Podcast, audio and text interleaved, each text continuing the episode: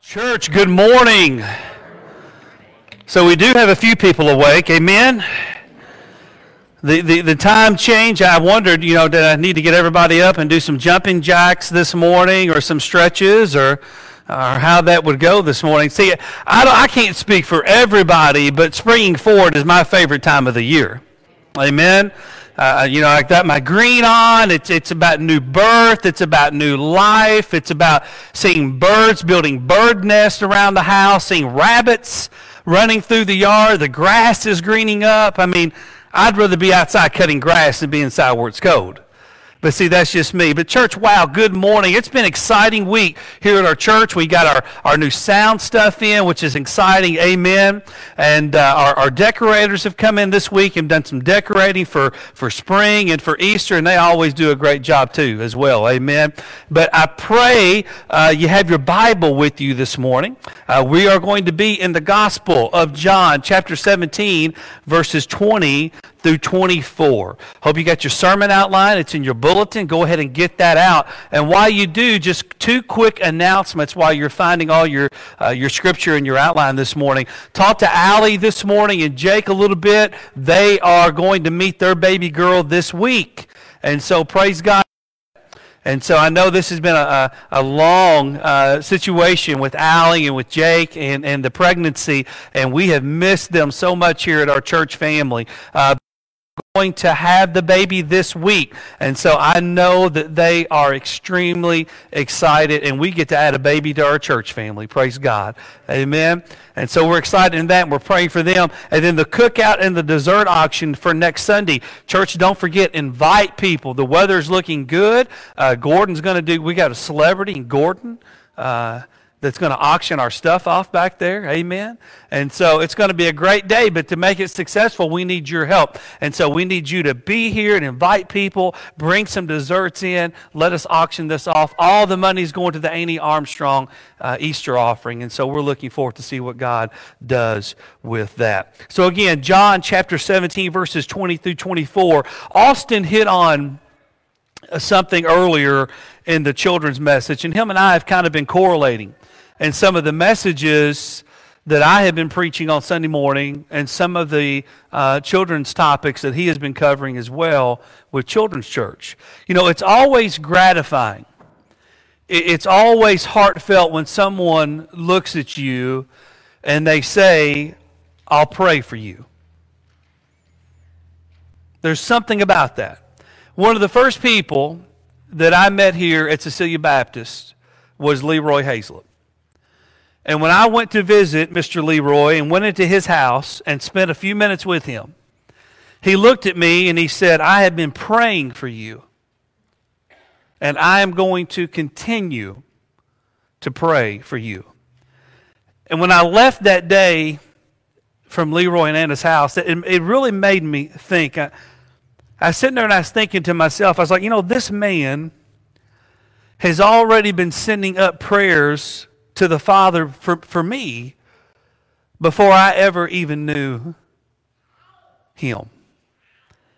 And I'm going to tell you, and I, I don't, I'm not going to say this next thing because uh, to boast, but church, I want to let you know a little bit about my heart and a little about my staff's heart here at this church.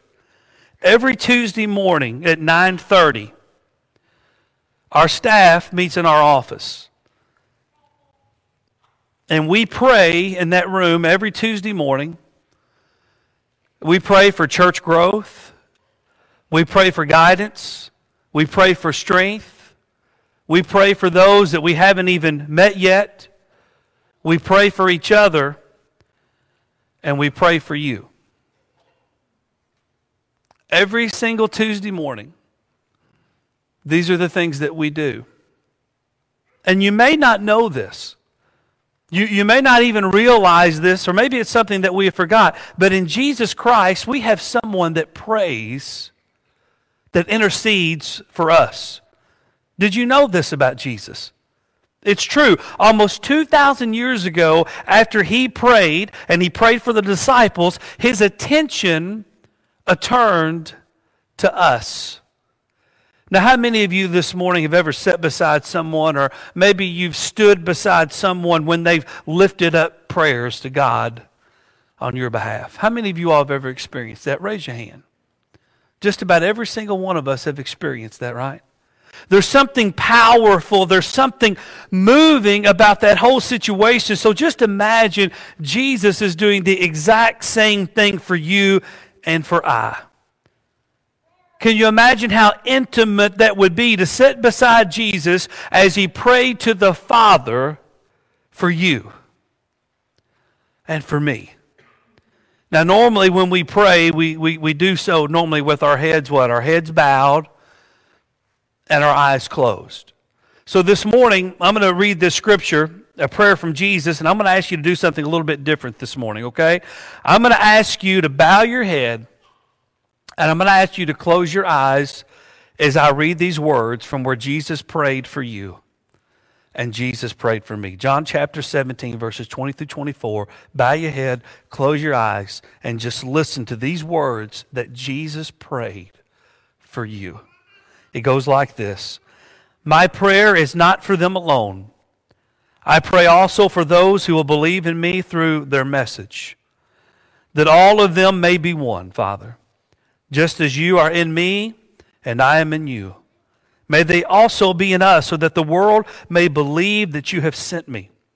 I have given them the glory that you gave me, that they may be one as we are one. I in them and you in me, may they be brought to complete unity, to let the world know that you sent me and have loved them, even as you have loved me. Father, I want those you have given me to be with me where I am and to see my glory, the glory you have given me because you loved me before the creation of the world. Let's pray. Father, what an awesome day that it is, dear God. Lord, we get to come to your house. We get to lift up prayers. Father, we get to sing. We get to give of our gifts. And Lord, we get to fellowship and be with one another. And Lord, I pray we never overlook that blessing. And so, Father, as we come today and we, we listen to these words, Father, a prayer from you, Lord, as you called out to the Father on our behalf, dear God because, Lord, you loved us that much. Even in an intense environment, Lord, that you knew that Jesus was getting ready to go to the cross to give his life for us, Lord, so undeserving. Father, we were still what he was thinking about and praying about. Because, God, when, when you made us, Lord, you had a plan. And Father, Jesus knew, even in his last hours, that we needed to be prayed for. We needed him to intercede for us. And Father, I know there's a lot of people here this morning that need prayer. Father, there's a lot of people here this morning. Maybe they need to come and, and they need to pray for someone else. Maybe it's their salvation. Maybe it's their life. Maybe it's an addiction. Maybe it's a family problem, a medical issue. God, I don't know, but Lord, you know each and every heart and each and every soul that's here today. Father, help us not to overlook how serious that prayer is and how serious, Lord, Father God, that you love us. So, Lord, I pray you're opening up hearts right now. You're opening up minds. You're opening up ears. And Father, these words, they just don't fall on deaf ears, but Father, you use them to build your kingdom. And so, God, we thank you for loving us. Use this time, Lord, to speak to us and encourage us. For it's in Jesus' name we pray. And all of God's people said, Amen.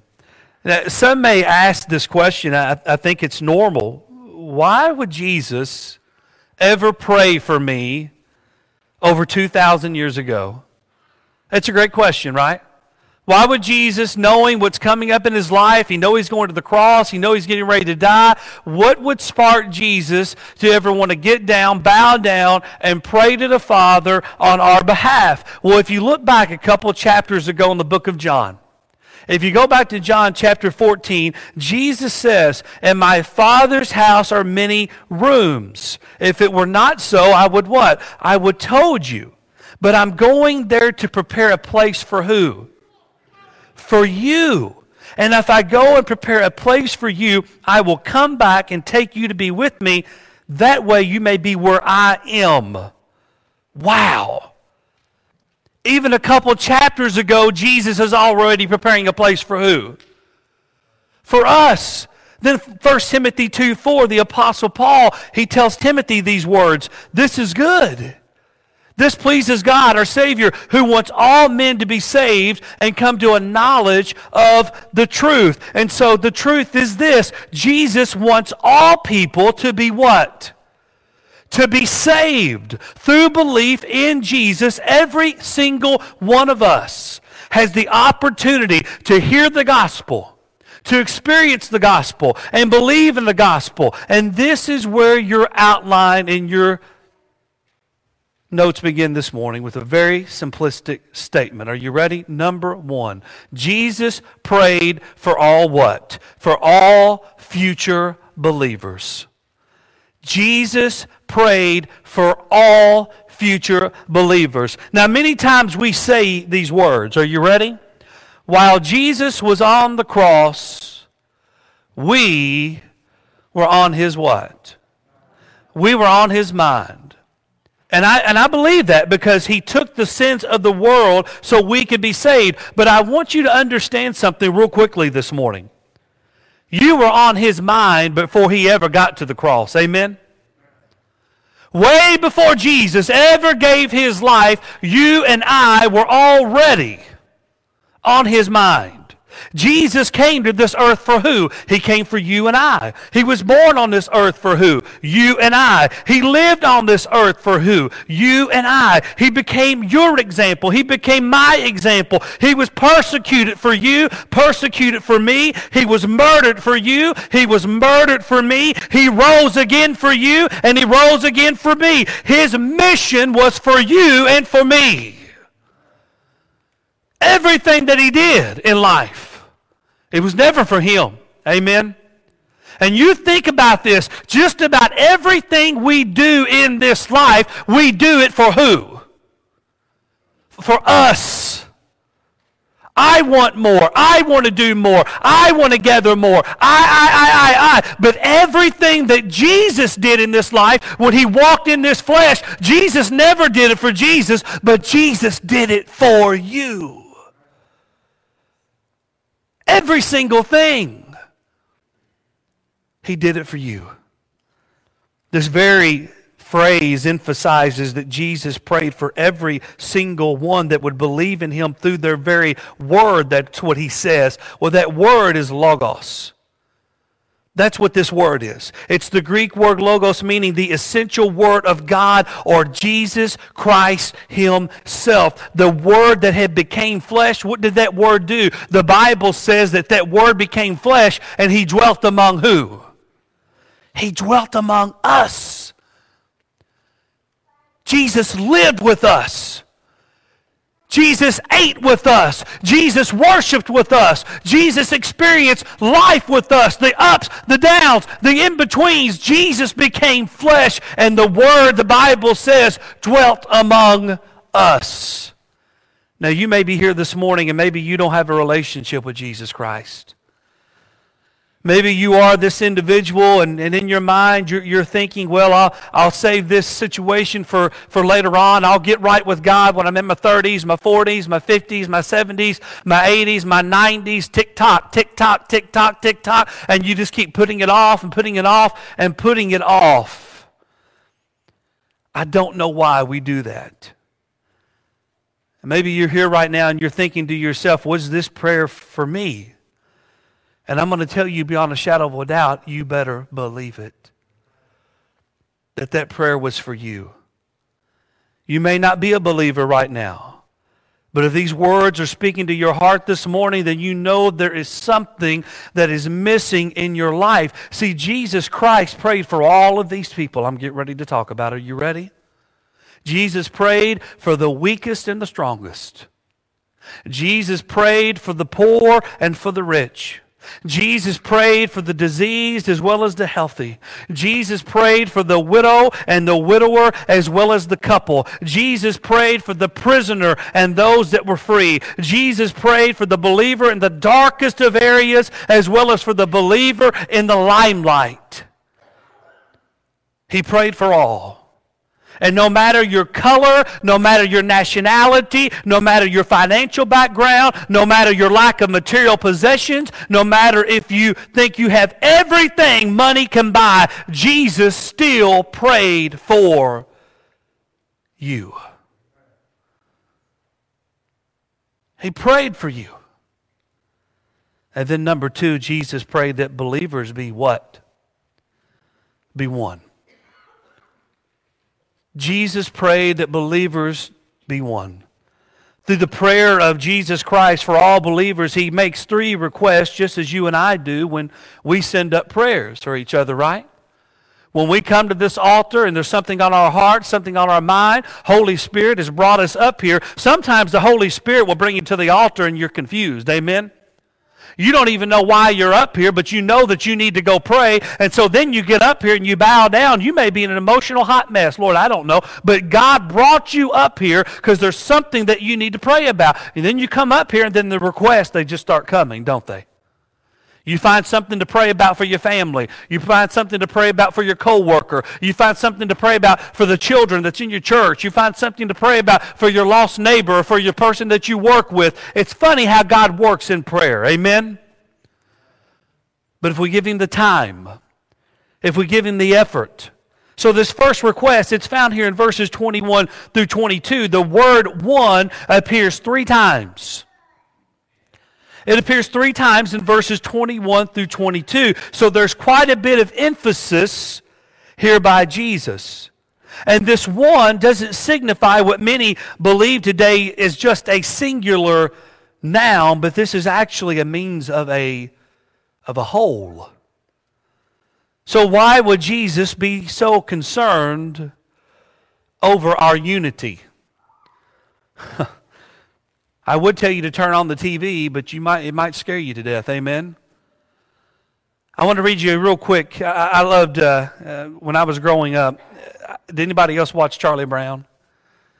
I, I think you know, if a kid of the '80s, you couldn't miss Charlie Brown. Some of you guys may, may know Charlie Brown, but in a Peanuts cartoon, Lucy demands that Linus changes the TV channels. So you know what she does? She threatens him with her fist if he didn't. What, what makes you think you can walk right in here and take over? asked Linus. These five fingers, says Lucy. She said, individually, they're nothing, but when I curl them together like this into a single unit, they form a weapon that is terrible to behold. Which channel do you want? asked Linus. Turning away, he looks at his little fingers and he says, Why can't you guys get organized like that? Right? Now, this unity, it doesn't mean that we're not going to have disagreements, right? They're, they're, we're going to have disagreements. And I'm going to tell you something. Wherever there are people, you're going to have what? You're going to have disagreements. I hear people all the time, well, I don't go to church because I can't find a perfect church. Well, guess what? They don't exist. Perfect churches don't exist. Perfect places don't exist. The only perfect place that you and I are ever going to be involved in is heaven. Amen? So wherever there's people, there's always going to be some type of disagreement. Now, it doesn't mean that one denomination has got every single point correct, but what it does mean exactly. Jesus told Nicodemus in John chapter 3, he said, No one enters the kingdom of God unless he is born what? Born again. And this is the central theme of our unity. All religions and all denominations may not agree on forms of baptisms. We may not agree on all forms of church polity, but I can promise you there's one central issue that must be agreed upon, and that issue means there is only one way to heaven, and that one way to heaven is through a relationship with Jesus Christ. That is it. So if you are at another church, if you are at another congregation, if you're at another denomination, and they look at you and they tell you, oh, listen, we believe there's multiple ways into heaven. I'm going to give you one piece of advice. Are you ready? Run. Run. Because Jesus said there's only one way, and that way is through the Father, and that's through me run. This unity, it's also important because the world needs to know that the Father sent Jesus. And if we're not preaching and sharing a message of who Jesus really is, then we become like a house divided. Now, church, if you know anything about the Bible, what does the Bible say about a house that is not stable? It says it cannot what? It cannot stand. The Bible says that a house divided, it cannot what? It cannot stand. And what's even more amazing is that when we decide to live in unity and to live as one and not as many, we finally embrace this new creation that Christ has made us into. We finally live like creatures should live, and we start to proclaim a message in our lives that Jesus is who he says he is, the Son of God who lived and died and rose again. And if you look out in our foyer when you leave today, if you look in our foyer when you leave today, you're going to find that central theme right out here written on three canvases that Carl McKinley painted this week. The central theme of who we are in Jesus Christ. He lived, He died, and He was raised to what? He was raised to life. And then, number three, Jesus prayed that all believers in church, we cannot overlook this Jesus prayed that all believers be perfected in a unified what? A unified message, and not just a message. Not just a message, but also in what? But in love as well. Now, why would Christ want us to be perfected in unity as one body? Well, let me ask you a question. How many people do you know that's unsaved? How many can you count? How many people do you know in this life right now that has never been saved, never professed Jesus Christ as their Lord and their Savior? See, Christ knew then and he knows now that if we don't come together as one body of believers, then the hope for this world continues to grow dim, dimmer and dimmer each day. Christ gave us a responsibility to share His Word. The Bible says in Matthew that we are a great commissioned family of believers that should be going and make disciples of all what? Of all nations. The biggest issue we have, though, church, I'm just going to tell you, are you ready?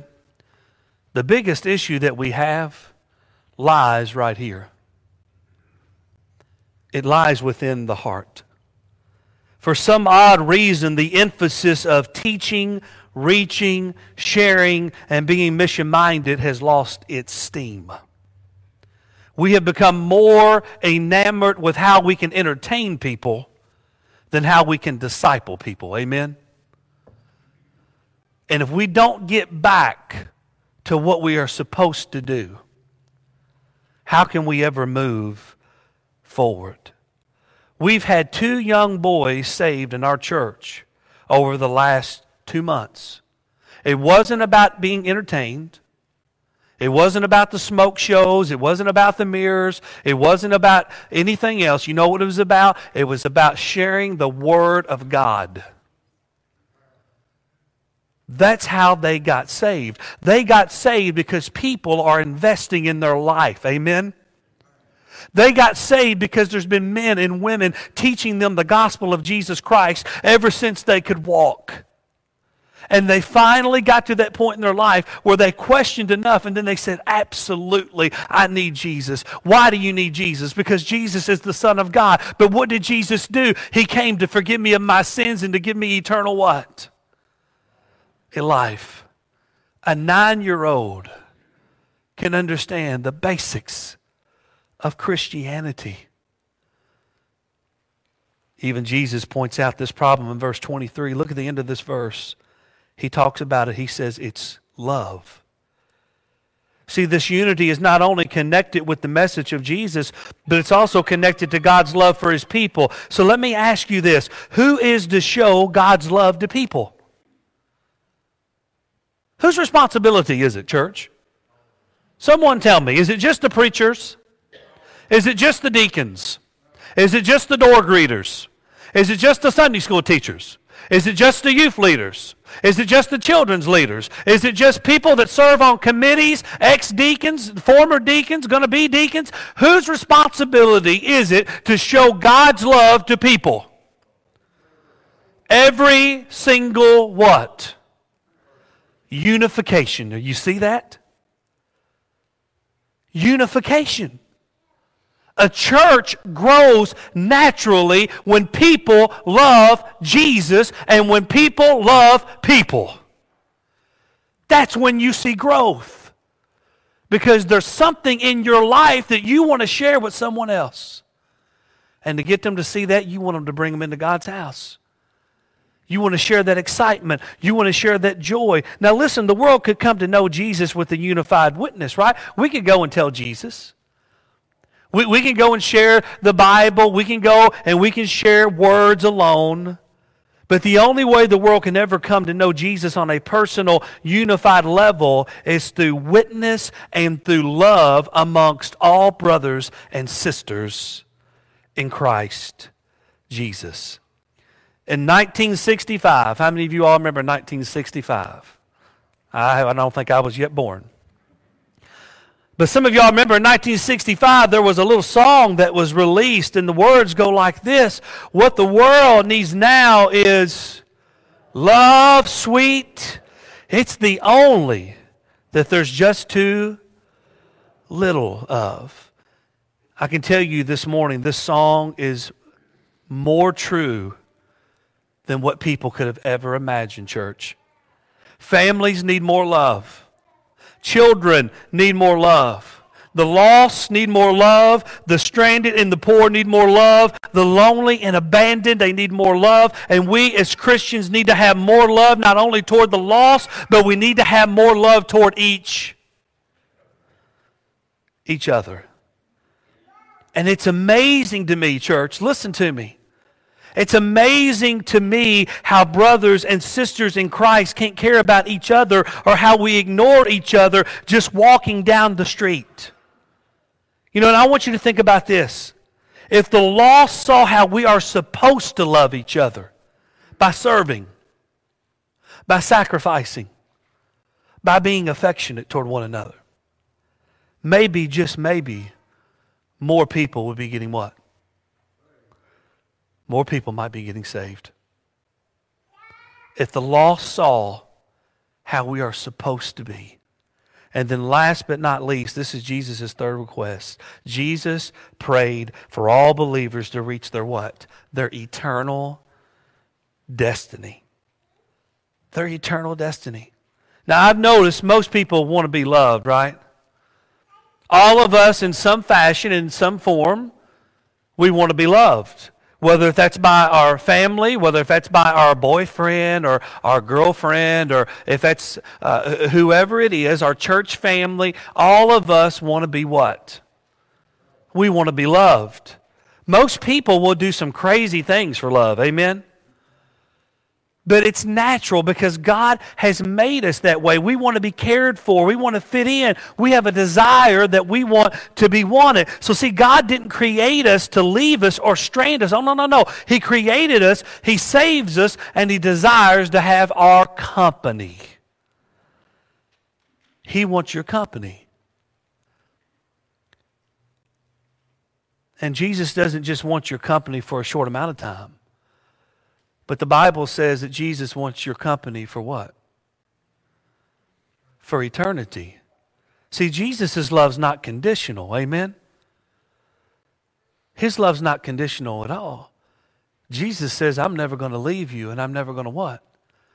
I'm never going to forsake you. I'm always going to love you. And Jesus knew the only way for his prayer to come to fruition, it included his death. It included his resurrection and it included his ascension.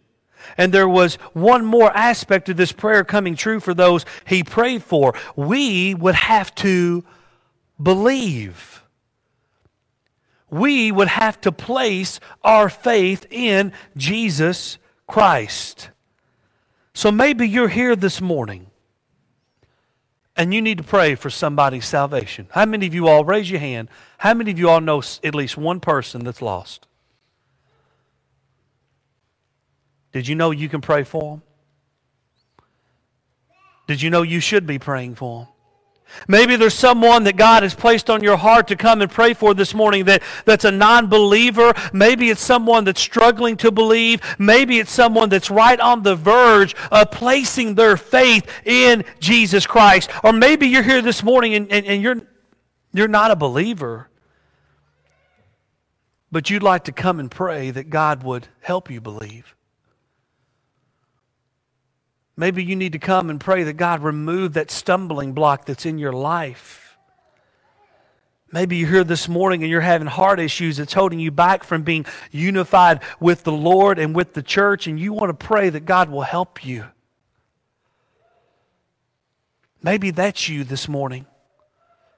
There's a heart issue that's keeping you from loving God, and if you're not loving God the way, I can promise you, you're not going to love the church the right way the right way.